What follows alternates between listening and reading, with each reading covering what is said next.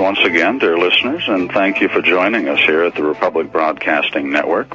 I'm Bruce G. McCarthy, your host for the next one hour, and you are listening to Datum Line. Today's date, June 30, 2013, the year of our Lord.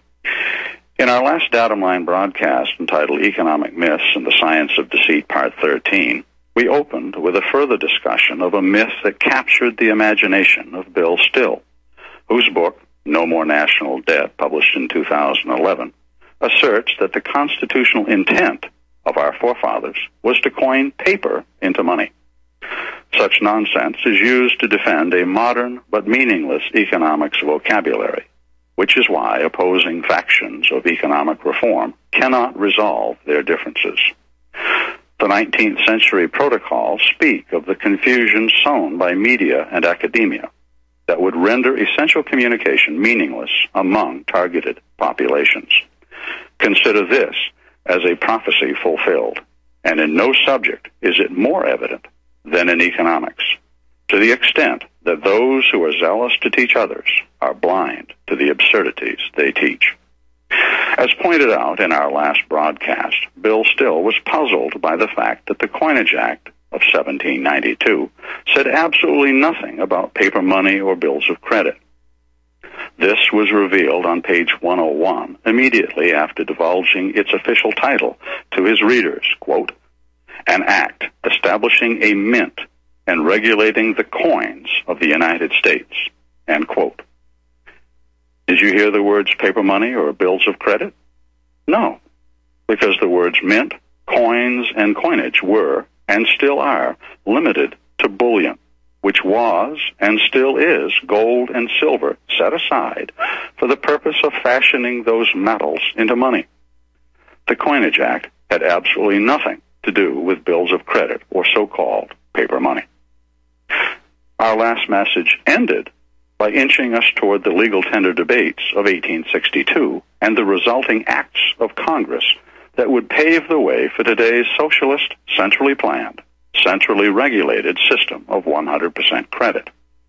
Our Federal Reserve System is still a work in progress, and it's folks like Bill Still who urge your support for the next phase in its evolutionary development nationalization, in strict compliance with the fifth plank of the Communist Manifesto.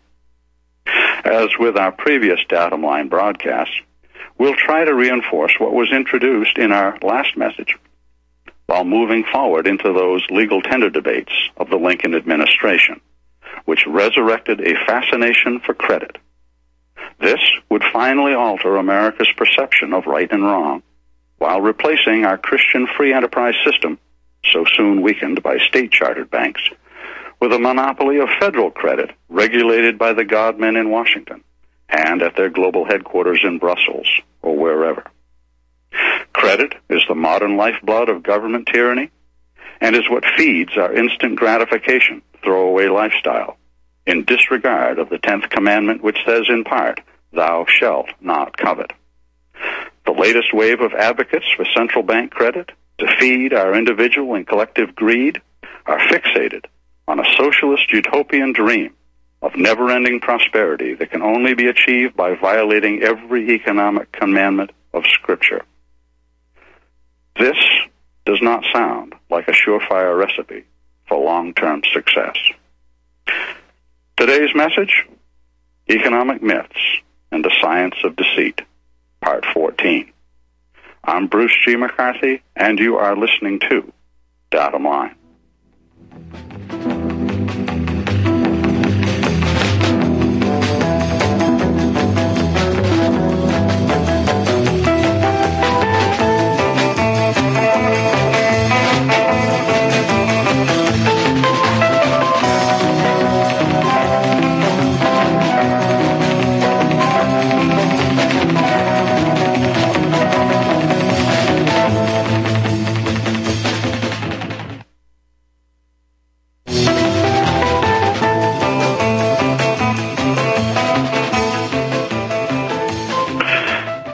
Greetings once again, and welcome back to this segment of Datum Line. Our message today entitled Economic Myths and the Science of Deceit, Part 14. For For the benefit of new listeners, and because I disagree with the advocates of another credit system to replace the one we already have in the Federal Reserve, it might be assumed that I'm a champion of the gold standard, or perhaps state chartered banks. That assumption would be incorrect, however, since both of these violate the spirit of our nation's Constitution and the commandments of God as set forth in Scripture. The fact that Federal Reserve critics are mired in a debate between paper money and the gold standard is another example of a predetermined menu from which we're supposed to choose. We see this more clearly at election time, don't we? If you're not for Obama, it's presumed you're a neoconservative Republican.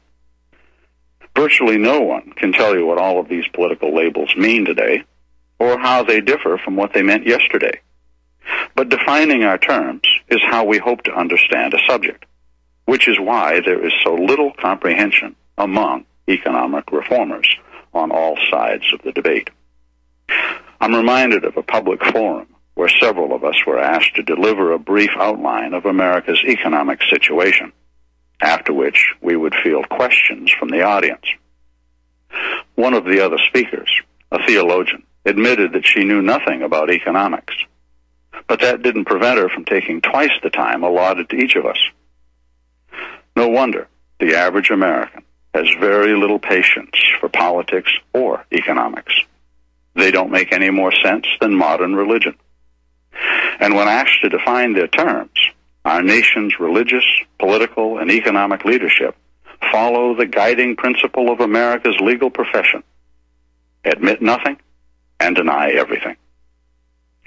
As in previous broadcasts, I've tried to correlate events from the past with present day occurrences, providing a thread of continuity in an effort to show cause and effect relationships that will improve our understanding as to why and how our modern world came to be. Regular listeners have probably figured out, if they didn't know it already, that the European monarchies and our constitutional system of limited government here in America were replaced by a tyrannical hydra of central banking. There is no greater power on earth than that of credit created out of absolutely nothing and given legal tender sanction by government. This is the power to steal the people's wealth legally, a crime that Bill Still and so many others ignore. If you disagree, however, please set me straight so I can join your fight for truth, justice, and the American way. Since man made civil law is imperfect, because man's understanding of the world and human nature is imperfect.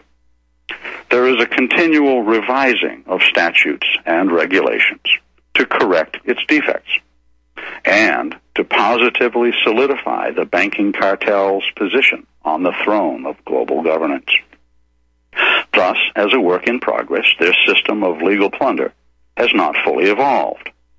Many who claim to oppose the Federal Reserve in its present form, however, urge your support for its next level of development, as I mentioned before, that is, nationalization. If you recognize the false paradigm of Hegelian dialectics as practiced between Republicans and Democrats, then you should be able to see the same pattern of dialectics in the debate for economic reform.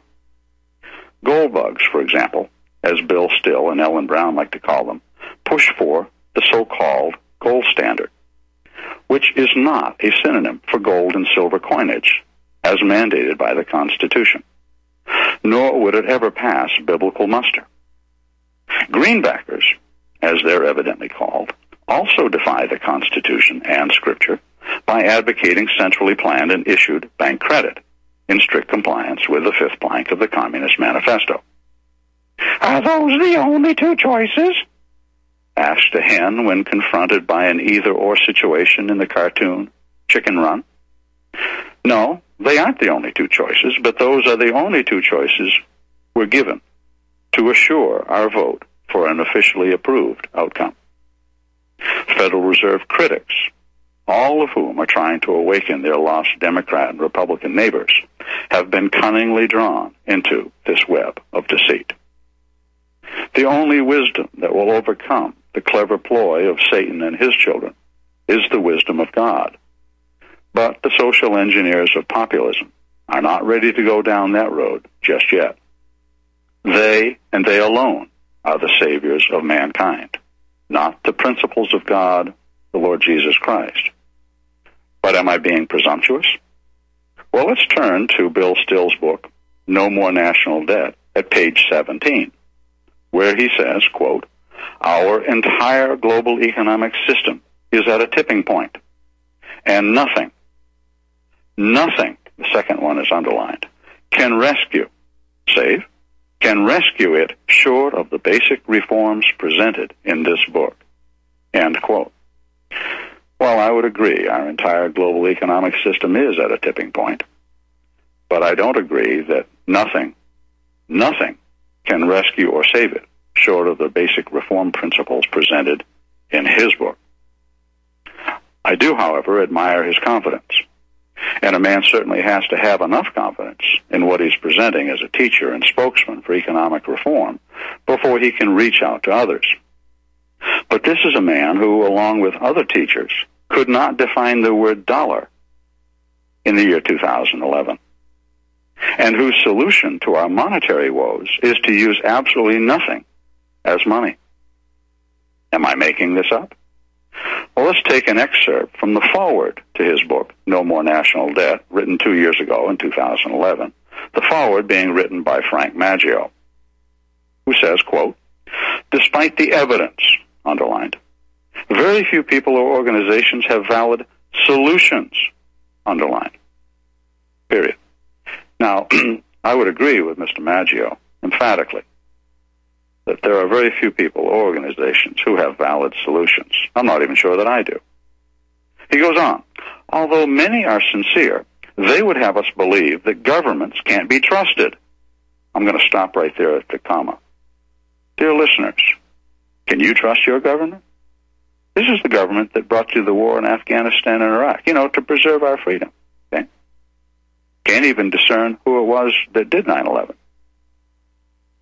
Anyway, he says that there are people who believe that we can't trust government. Well, I'm one of those. And that money must be tied to a commodity such as gold or silver. Hmm. Bill Still's goal, says Mr. Maggio, is to use evidence drawn from money systems throughout history. Now, that history, by the way, doesn't include the Bible. To establish two simple guidelines for truly sound money. I'm going to stop there with three dots of ellipses. First, we the people, through a democratically elected, honest Republican government, now he doesn't mean the Republican Party, he means Republican in the small r sense, should control the issuance, quantity, and quality of our money. End quote. Well, if Frank Maggio and Bill Still would simply read the Coinage Act of 1792, they will discover how we, the people, as the source of original issue, were supposed to, were able to, bring gold and silver bullion to the mint for coining, and that the mint was charged with regulating the quantity expressed in both troy and decimal weight. Troy was expressed in grains or ounces, decimal weight was expressed in dollars and cents. And that they were to regulate the quality, that being the purity or the fineness, which is expressed in percentage or in decimal. This of the money that was produced from those precious metals. Instead, Frank and Bill argue for a central bank monopoly where Congress will steal our goods and services using dollars of no money, where they, Congress, can decide how much credit will be invented to be used by whom, for what purpose, and at what cost. I fail to see how we, the people, can occupy both sides of these bilateral operations at the same time. Second, he says, quote, this money must not, those words must not are all capital. This money must not be based on or bonded by any commodity, since commodity bondage ultimately subjects a sovereign nation to the whims of those who create, control, corner, or counterfeit that commodity, be it silver, gold, oil, wheat, silicon chips, or cow chips. Hmm. End quote. As a college dropout, I'm, a, I'm, I'm unaware of any historical evidence that proves anyone ever figured out how to create silver, gold, oil, wheat, silicon chips, or cow chips out of absolutely nothing. Nor am I aware of any legal action that ever charged anyone with counterfeiting oil, wheat, or cow chips. Counterfeiting gold or silver coins usually entailed the passing of debased coins containing less gold or silver than their lawful counterpart. If populace will take a minute to read the Coinage Act at Section 19, they'll see that the penalty for government officials debasing our coins was death. The culprits who debased our coins 100%, however, and got away with it, were the lawyers in Congress who supplied the legal means for seizing our gold in 1934, our silver between 1963 and 68, and replaced our lawful money with intangible credit. Gee, there's our music. Here's our next break. I'm Bruce G. McCarthy, and you are listening to Datum Line.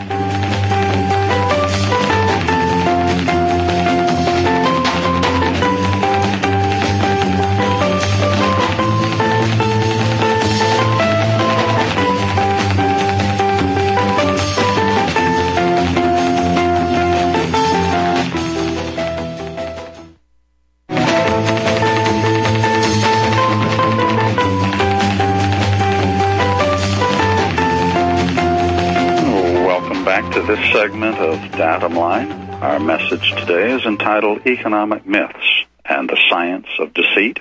This is part 14. On the front side of this last break, I was uh, taking a look at the forward uh, in Bill Still's book, uh, No More National Debt, published in 2011. This forward written by Frank Maggio, uh, who uh, was arguing uh, against the use of gold and silver as money, for example, because uh, such uh, metals being used as money would allow others to create it, uh, which, which is impossible. No one has figured out how to create any tangible out of nothing.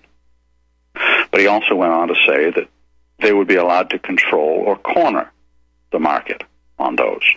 Well, that is true. There are people who have done that. And how did they corner the market? Well, they cornered and controlled the market with credit, which is the use of absolutely nothing as money. Credit comes from the Latin word credere, you means, which you understand, which means uh, to believe. Uh, that's the kind of a system that Frank Maggio and Bill Still believe we ought to have, is the kind of a system that allowed those people to corner and control commodities like gold, silver, and even your labor. Okay? Also pointed out that they're able to counterfeit those things. Well, that's true. Uh, but there was a penalty for counterfeiting, particularly uh, when it came to the Coinage Act of April 2nd, 1792, at Section 19, which prescribed a penalty for government officials engaged in debasing our coins. And that penalty was death. Yet it was the public officials, the lawyers in Congress, who supplied the legal framework for seizing our gold in 1934, our silver between 1963 and 68, on behalf of the Federal Reserve System, and replaced our lawful money with intangible credit.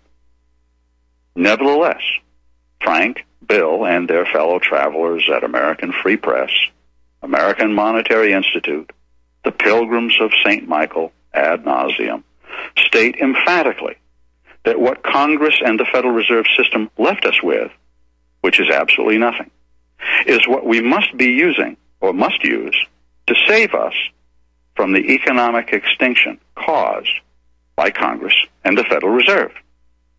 Am I missing something? Well, continuing with Frank Maggio's forward to Bill Still's book, he goes on to say, quote, Bill's trumpet call is clear. Well, I'll tell you what, it's about the most confusing uh, nonsense, but nevertheless, he says it's clear. He says sound money must be controlled by and backed by we the people. How do people back back uh, money? Uh, money doesn't have to be backed by anything. It's promises to pay money that has to be backed by the money. Okay. He goes on to say that it should be spent, capital letters, spent into existence, and not lent, capital letters, into existence. Well, that's a point well taken. So would Frank and Bill be equally enthusiastic about letting me spend checks and notes into circulation? Checks and notes that are written against absolutely nothing? If not, ask them to tell you why. Then ask them to define the word debt. Now, these folks ignore definitions, so you're going to need to be persistent in order to get a definition and make sure it's an accurate definition because they don't like accurate definitions either. Ask them if a check or a note is a debt instrument and don't let them off the hook. Then ask for their legal theory as to how we, the people, delegated to Congress a power to steal legally and why we're supposed to trust them with such an unlawful power. It's one thing to learn about certain aspects of bank fraud. After all, most of us uh, have not discovered this on our own. But to advocate a replacement system of fraud and theft in violation of every economic commandment and principle of Scripture is not the way to peace and prosperity. And to show listeners that I don't indulge in petty favoritism, let's go to another book written by another author. This one, The Web of Debt by Ellen Brown, published in 2007, updated in 2008. And this with regards to Lincoln greenbacks, which is the subject of today's message. She says, quote, they, she means United States notes, they were basically just receipts acknowledging work done or goods delivered, which could be traded in the community for an equivalent value of goods and services. The greenbacks represented man hours rather than borrowed gold. Wow. The web of debt, page 95. This has to be one of the most creative definitions for a promissory note I've ever seen which may explain why her glossary fails to define a note or a dollar, money or debt. I wonder if by claiming equal protection of the law, my receipt for a tractor, riding mower, groceries, hardware items, automobile, house, and so forth could be leveraged by act of Congress into a means of paying for other stuff so that I could steal the equivalent value of those receipts in goods and services produced by my fellow citizens. Well, let's continue. She says, quote, the greenback system undergirded Lincoln's program for domestic development. Whoa, just a moment here. the greenbacks undergirded Lincoln's program for domestic development? Civil War is a program of de- domestic development? Well, here's our music. We're going to come back to this thought on the other side of this break. I'm Bruce G. McCarthy, and this is Datum Line.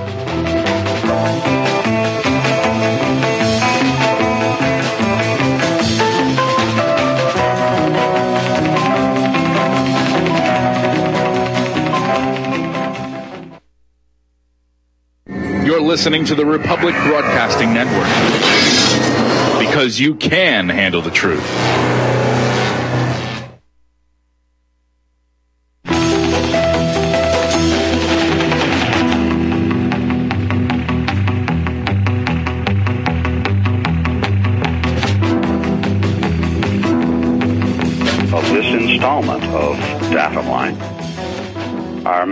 Today Economic Myths and the Science of Deceit, Part 14.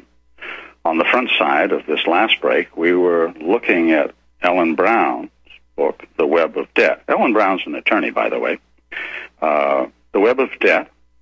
Uh, and I had gotten up to page 87 where she had said that the, uh, the greenback system, legal tender notes, undergirded Lincoln's program of domestic, domestic development uh, did you know that Civil War was a program of domestic development? Uh, I guess it is. Uh, if you really kind of expand your definition of the word. After all, uh, William Tecumseh Sherman's march to the sea uh, wreaked havoc in the South, utter destruction. He burned just about everything in sight, I guess.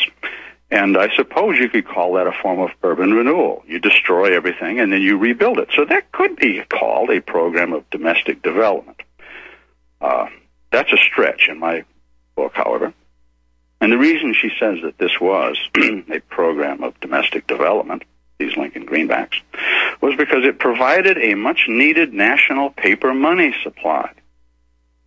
After Jackson, I'm quoting her now, after Jackson had closed the central bank, the only paper money in circulation were the bank notes issued privately by individual state banks. I'm going to stop right there.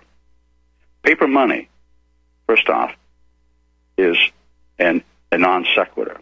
A paper has never been used as money. It's too heavy to be used as money. But she says that the paper money were banknotes. A banknote, for those who still don't know the definition of a note, is a promise to pay money. Now, there's more to it than that, but a note cannot be money because it's a promise to pay it. She goes on and she says, and they were basically just, she likes the, those two words in juxtaposition, basically just private promises to pay later in hard currency, brackets, gold or silver, end quote. So banknotes were just, they're just basically just promises to pay later in gold or silver. Yeah, those are insignificant, you see. The greenbacks, she says, on the other hand, were, she italicizes that for emphasis, the greenbacks, on the other hand, were currency. hmm. They were legal tender in themselves.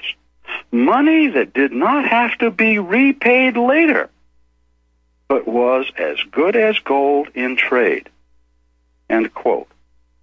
Ellen Brown, The Web of Debt, page 87. Can you believe that a promissory note is something that doesn't have to be repaid later? well, let's look at this. The second word in the phrase legal tender is the word tender, which means an offer of money. An offer of money is not money. An offer to pay gold is not gold. Furthermore, greenbacks in their various forms, they existed as demand notes, legal tender notes, interest bearing notes, and compound interest bearing notes, all of those carried a promise to pay later on their face. A promise, a tender, or an offer to pay money is not the money it promises to pay later. After the war ended, the Resumption Act of 1875 directed the Treasury to pay down those notes through redemption in gold and silver coin. See? And that coin had begun to refill the vaults after the war ended. Why was it that the Resumption Act directed the Treasury to pay those notes down through redemption? Because those greenbacks were notes. Notes are IOUs, not money. The pronouncements of Ellen Brown and other populists notwithstanding. They were notes of a sort which they also said on their face. Would to God that our economic saviors would read what's in front of them and with an understanding as to what the words mean, which they read and write. But she's an attorney and the author of 11 books. I'm an average sort of guy whose comprehension requires a helping hand that only clear and correct definitions can provide. Now, let's return to where we left off in our previous Datum Line broadcast, the opening days of the legal tender debates to which Edwin Vieira provided a backdrop in his two-volume set called Pieces of Eight, published in 2002. And you're dealing with about 1,700 pages uh, of those two volumes. anyway, we ended by suggesting that a constitutional alternative was available to Congress if needed other than to increase taxes or to issue legal tender notes, which were in themselves a form of disguised taxation. This alternative, the power to borrow money on the credit of the United States provided by Article 1, Section 8, and Paragraph 2 of the Constitution, they later used and used effectively. Our ancestors did not give them the power to borrow credit on the credit of the United States. You'll remember from our last message that it was Bill Still, in his book, No More National Debt, at page 91, who said, with regards to this power to borrow, quote, this question needs to be asked again and again. Why would a sovereign nation borrow when it has the power to create. End quote. So what he's asking is, why would a sovereign nation borrow money when it has the power to create money? That's what he's saying. Since there is a sensible answer to the question, the question should not have to be asked again and again.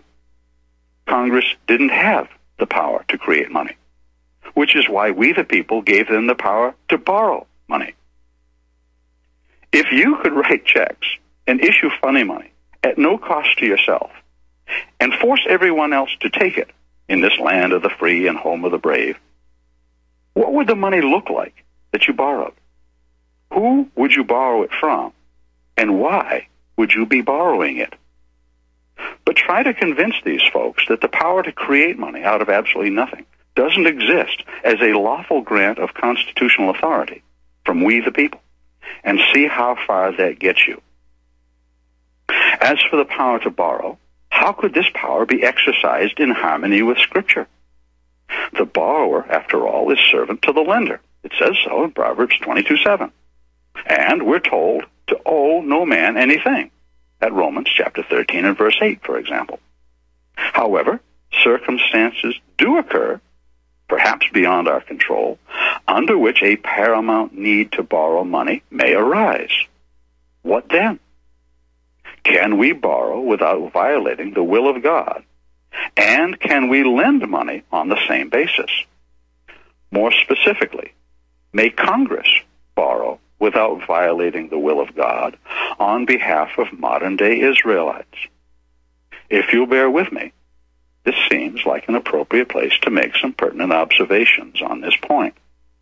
First, the Constitution does provide for Congress to borrow money, which money conformed somewhat to the law of just weights and measures at Deuteronomy chapter 25, verses 13 through 16. It, the Constitution, does not grant the power to borrow intangible credit, which violates that commandment of God. Since a banker's stock in trade is credit and not tangible gold and silver lawful money, banks are therefore precluded from making loans of credit to a system of local, state, and federal government that is hemmed in by constitutional mandate to keep all of its accounts current in gold and silver coin, pursuant to Article 1, Section 10, Paragraph 1 of the Constitution, further clarified by the Coinage Act of April 2, 1792 at Section 20, and by the fact that Article 1, Section 8 and Paragraph 5, Congress no longer had or was never to be given the power to emit bills of credit. Those words and emit bills were stricken out by a vote of 9 to 2 at the Constitutional Convention in 1787. Now, to toy with the idea that government should be able to borrow credit from a bank is to partake of the slippery slope, or what the Bible speaks of as the leaven of the Pharisees. Second, the source of lawful money is we the people, who produced or mined gold and silver as the original issuers. You see, you have the power to do that if you want to. And, secondarily, as the lenders to government of that lawful money. And as the lenders to government, we would retain the sovereignty over our public servants. That's the way it was supposed to be anyway. Because our public servants would be the borrowers pursuant to Proverbs 22 7. The borrower being servant to the lender. So the federal government would be the borrower, and the public, lending gold and silver, would be the lender. So our master servant relationship would remain unchanged, even in the situation of indebtedness. but nothing has yet been said about the subject of interest, which the Bible called usury. and usury is not excessive interest, it is any interest. Okay? Now let's go to the third point. In times of emergency, such as war, a free people can exercise their ultimate economic vote by either lending freely and without interest to a government that has shown itself willing to protect the life, liberty, and property of its own citizens, or by not lending to an unfaithful servant government. This loan, if made, would be in the spirit of lending to the man who is genuinely poor or needy, pursuant to Deuteronomy chapter 15, verses 7 through 11, and restated in Matthew chapter 5, verse 42. If a war is unjust, however, free men will not risk their gold and silver in support of outrageous federal conduct. Would you? Why then should men risk their lives on the field of battle in such an unjust war? If the enemy is real, as opposed to fabricated, which most of our enemies have been in the last few decades, and threatens our life, liberty, and property, which government is duty bound to help protect, a man will give of his lawful money, which, not being subject to inflation, will hopefully come back to him in due time without loss of purchasing power. And the only loss that he might suffer is the temporary loss of its use. But this is a small price to pay for liberty, or so it would seem to me. Bankers, on the other hand, would have a man risk his life and limb on land, sea, and in the air to protect an interest-bearing account on loans of absolutely nothing to Uncle Sam, for which the public is made to bear the tax burden through their labor. Fourth point. The fact that our gold and silver coinage was seized in a 50-year-long credit for money swap and that no session of Congress has undertaken its recovery from 1965 to present day, which is another 50 years, is sufficient proof in my mind that our public officials are in contempt of the Constitution to which they took an oath before God to protect the life, liberty, and property of us. Yet this is the body of human flesh that Peter Cook, Thoren and Warner, F.W. Mazel, Dr. Charles Norburn, Bill Still, Ellen Brown, Steve Zarlenga, the American Monetary Institute, Mark Anderson and Company at American Free Press, and so many others emphatically proclaim as the saviors of American liberty. We have but one Savior, the God of Abraham, Isaac, and Jacob, whose name God changed to Israel, the Lord Jesus Christ. We should obey him and repent of our affection for bank credit, which violates every economic commandment of Scripture. But try telling your neighbor to repent of banking and federal handouts to see why America cannot be saved from sin that we continually blame on someone else. The elite are feeding off of our sin and our sin nature. And from the details of credit contracts, cell phones, and internet communication, they know about our sin nature intimately. Congress, as our representative, and a sinful practitioner has circumvented the will of the people by forcing them to accept legal tender notes as if they were an equal dollar weight of gold or silver coin. Well, obviously, you can tell by today's values between gold, silver, and Fed notes that they aren't equal. But if you try to use gold or silver to pay a tax or to pay off a bank loan, they will take a $1 gold coin or a $20 gold coin as if it were a $1 or a $20 Federal Reserve note. A $20 gold coin would bring you well over 1300 bucks in this day and age. So you can see that there are skewed values. Those are the official values, and then there are those in the marketplace, which is not quite free, but a little freer than the legal tender market that's been created by banks and government. Now, this circumvention of the will of the people gave rise to an accusation that Congress had usurped a power not lawfully theirs during the legal tender debates, a subject that was raised by Mr. Vieira on page 561 of Pieces of Eight in Volume 1, in reference to John Locke and the Anglo-American tradition which defines usurpation as an exercise of power rightfully belonging to someone else.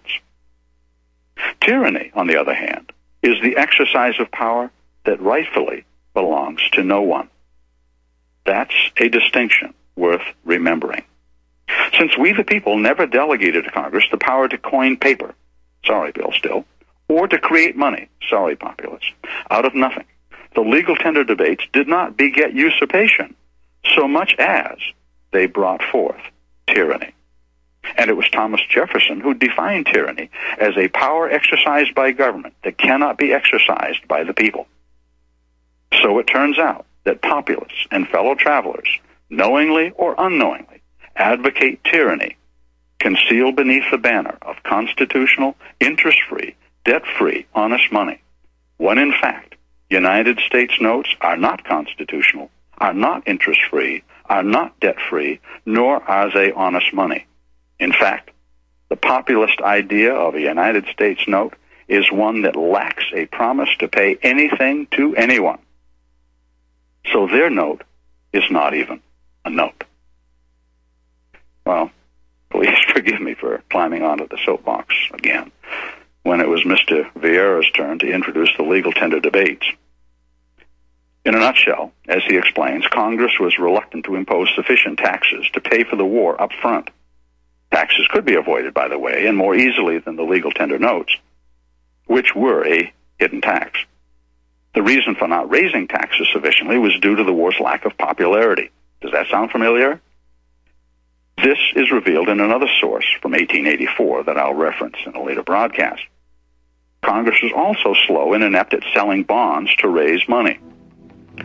These factors, coupled with a sense of impending doom, turned reasonable minds into cream of wheat.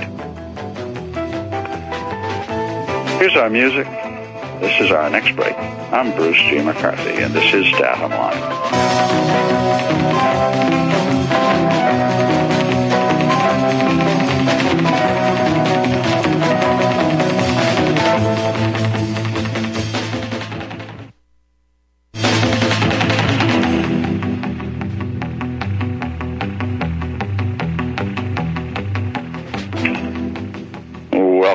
To the final segment of uh, this installment of Datum Line. Our message today, Economic Myths and the Science of Deceit, number 14. And on the other side of the break, I had mentioned how Congress was slow in selling bonds to raise money, and that the public was not really supportive of this war. And you can well understand why. Why would you want to fight your own countrymen? Okay. And uh, there was a, uh, a uh, I guess, another factor that we want to include in uh, congressional reluctance.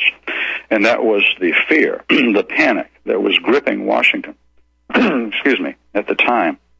And uh, it was kind of like 9 11 when an irrational Congress, you know, responded to Chicken Little over there at the White House.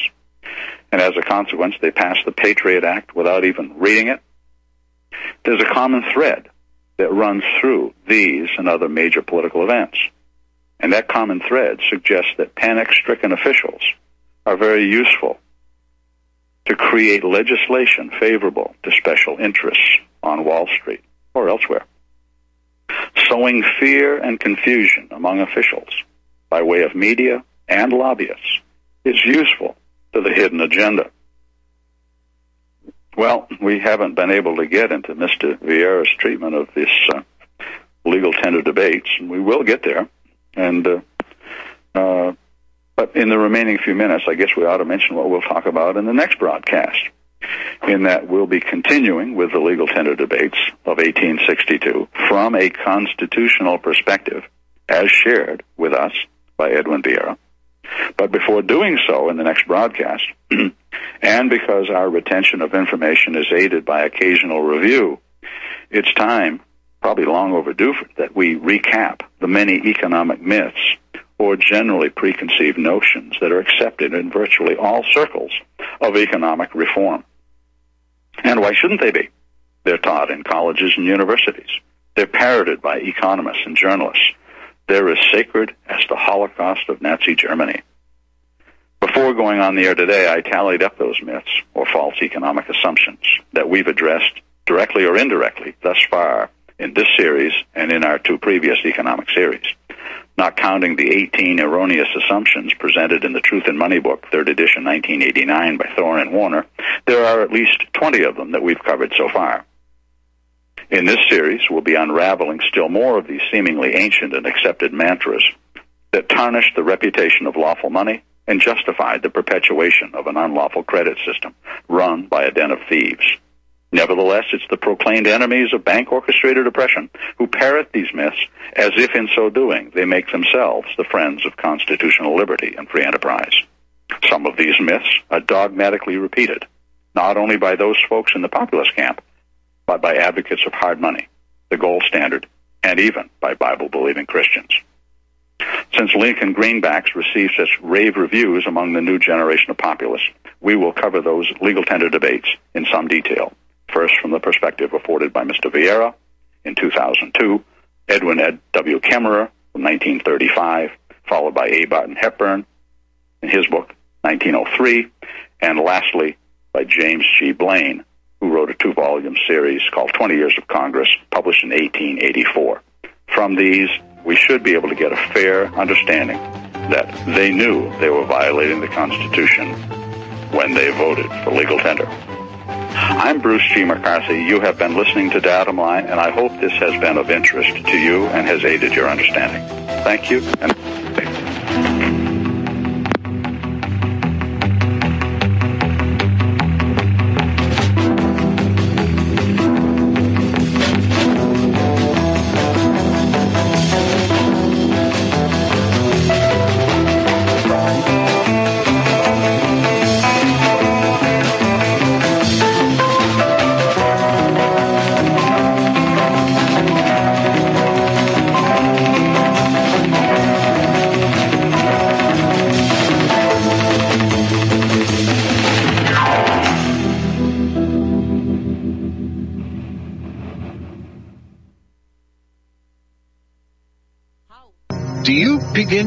smell some funky little things going on?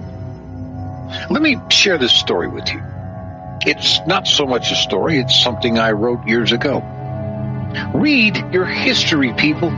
Stock markets collapse on Friday. Bank seizures, closures, holidays take place after business hours on Friday. Do currencies or governments also collapse on Friday? Tomorrow's Friday.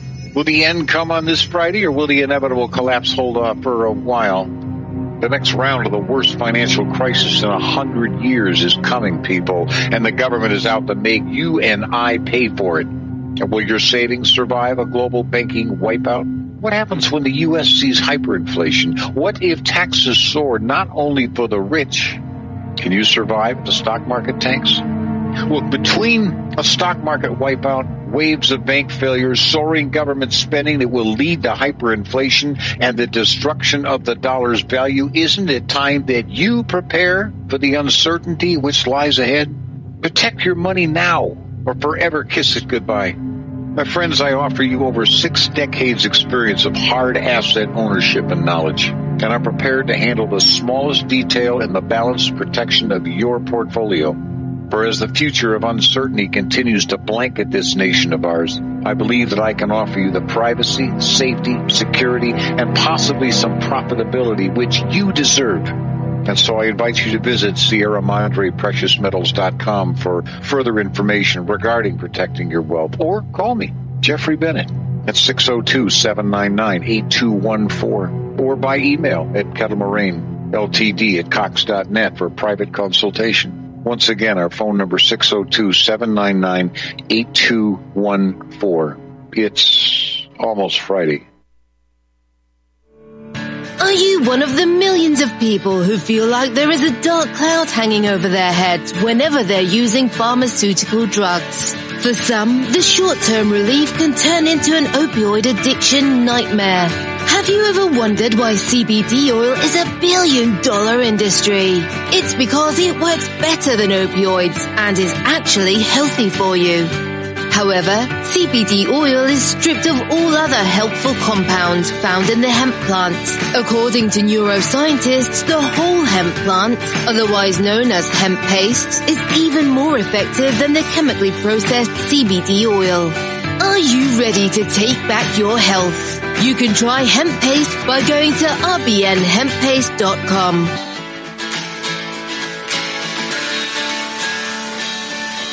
That's rbnhemppaste.com.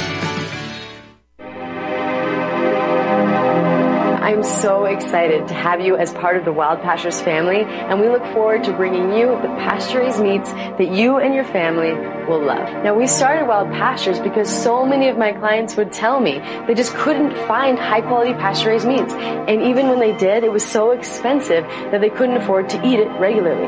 Now, I'm not talking about the bottom of the barrel healthy meats that have claims like natural or free range or even cage free, terms that were actually created by the industrial food industry to make us feel all warm and fuzzy about buying their low quality products. I'm talking about truly nourishing pasture raised meats, the kind that you'll never really find in a grocery store. Our farmers are doing things beyond organic. Our beef is 100% grass fed and grass finished and raised on pastures free from chemicals and other pesticides. Our chickens are 100% pasture raised where they get their natural diet of grass and forage and insects. We will never settle for free range, which is actually one of the most deceptive terms in the chicken industry. In fact, less than 0.1% of the chicken consumed in the United States is truly pasture raised in the way that ours is. And our pork is 100% pasture raised as well. So if you care about where your food comes from, then you have definitely made it to the right place. As a Wild Pastures member, you'll be supporting the most highly principled farmers in America and getting the most nutrient dense, nourishing, and sustainable meats in the world. I'm confident you'll love being part of our mission at Wild Pastures and you will really love the delicious, nourishing meats that we're going to deliver straight to your door. Visit republicbroadcasting.org and click the Wild Pastures banner ad. Secure a shipment today. Beef, poultry, and pork. Raised the way nature intended. Taheebo Tea Club's original pure Pau d'Arco Super Tea comes from the only tree in the world that fungus does not grow on. As a result, it naturally has antifungal, anti-infection, antiviral, antibacterial, anti-inflammation, and anti-parasite properties. So the tea is great for healthy people because it helps build the immune system and it can truly be miraculous for someone fighting a potentially life-threatening disease due to an infection, diabetes, or cancer. The tea is also organic and naturally caffeine free. A one pound package of tea is $49.95, which includes shipping. To order, please visit drinksupertea.com. The first word is drink, spelled D-R-I-N-K, then the word super, then the word tea. The complete website is drinksupertea.com or call us at 818-965-9113 Monday through Saturday 9 a.m. to 5 p.m. California time. That's 818-965-9113. DrinkSuperTea.com. My name is John. I'm the founder of Blackout Coffee, and I started uh, Blackout because I really love coffee. I've always loved coffee, and after traveling so much to Europe, South America, and trying so many different coffees that were so good, and uh, every time I came back uh, to the U.S., I was so disappointed with the coffee, so I figured that I had to do something about it. The biggest difference is really is on the beans and the roasting process, how we roast it, and how fresh it is. The fresher the roast, the better the quality. Here I have like all, all of the coffee. It's roasted within one to two days prior to being shipped. So it literally gets to consumers' house within three to five days after being roasted. Uh, if you like coffee, you have to try ours. It's fresh roasted. It's one of the best beans that we can get, and you will definitely see the difference. Visit blackoutcoffee.com and use the coupon code REPUB10. That's REPUB10. Corporate media dominates the American opinion. Finding independent voices that counter this avalanche is becoming increasingly difficult. With the endless corruption running rampant throughout our government, independent voices are needed more than ever to battle the offensive against our freedoms and liberties. As a listener of RBN, no one understands this concept better than you. Now it's up to you to do your part. The time has come for you to take action and begin broadcasting the truth to hundreds or thousands of people every month. Sound impossible? Quite the contrary. With pointed slogans from LibertyStickers.com, you can reach countless sleeping Americans unaware that they live in a real life wonderland. LibertyStickers.com has a huge inventory of political bumper stickers and messages that reflect the truth about our government, our politicians, and the future of America. With so many in stock, there's one perfect for you. Visit us today at libertystickers.com. Again, that's libertystickers.com. Do your part. Your voice is important. Let it be heard. Mm-hmm. Hey, there, are you going to wait till the cows come home to get your new ease off drop and lift?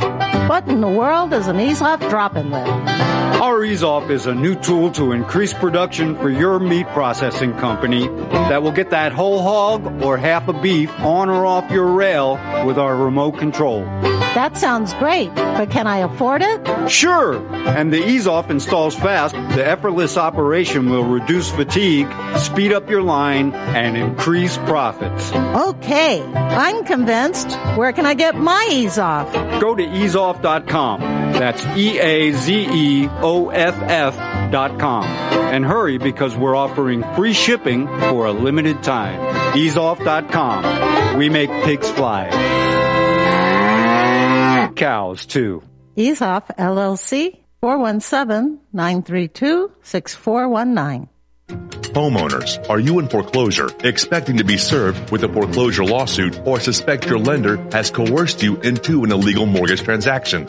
A huge number of mortgages made in the last 10 years have legal issues and are possibly defective. State laws and the U.S. Supreme Court have upheld that defective mortgage documents are grounds for foreclosure defense and for counterclaims in favor of the homeowner. If your mortgage has been sold or assigned since closing the loan, it may be defective and you may be paying the wrong party and the lender may not have standing or the right to foreclose or collect payments under the law. If you would like to know if your mortgage is legal or not, or know if you are paying the right party, we can help. Our initial consultations are free of charge. We are not attorneys. We are legal researchers and work closely with experienced lawyers who know how to help you find the evidence to help you keep your home. Call toll free 1-855-2-KEEP-IT. That's 1-855, the number 2, keep it today.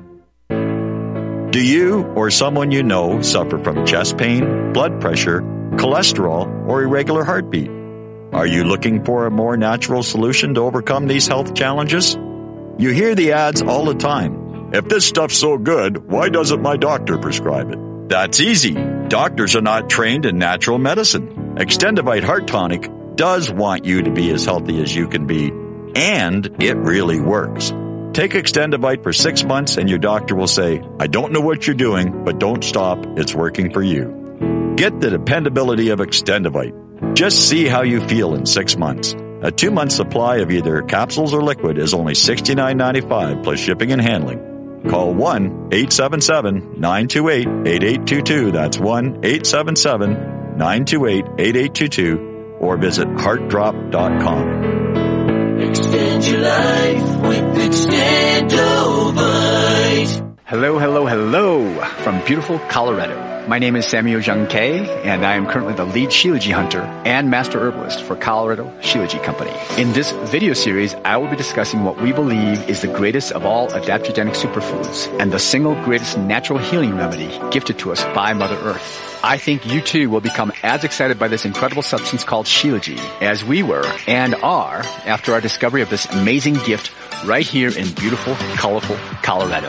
You may already know Shilajit by other names. Shilajit, Momio, Momi, Mami, Mineral Pitch, Asphaltum, and others. Shilajit literally translates to destroyer of weakness and conqueror of mountains. Shilajit has been used for thousands of years and is considered as the highest valued cure-all of any earthly substance. Look for the gold mountain and medical symbol logo in banners on republicbroadcasting.org to watch the full video and see more information. Use code GORBN when ordering. That's G-O-R-B-N. The secret to aging like fine wine is in the vines. Syrah grape seeds and skins contain high levels of flavonoids and resveratrol. Fermentation breaks these organic compounds down into smaller molecules, penetrating these therapeutic ingredients deeper into the skin, delivering faster and more effective results. Our handmade fermented skincare products are formulated with all natural ingredients and do not contain any phthalates or parabens. Similar products can cost as much as $180. At Natural Earth Medicine, we source our ingredients from local Arizona vineyards and cold process our oils to ensure that our customers receive the highest quality product in its purest form. Learn more at our website and try our fermented skincare products today. Visit naturalearthmedicine.com. That's naturalearthmedicine.com.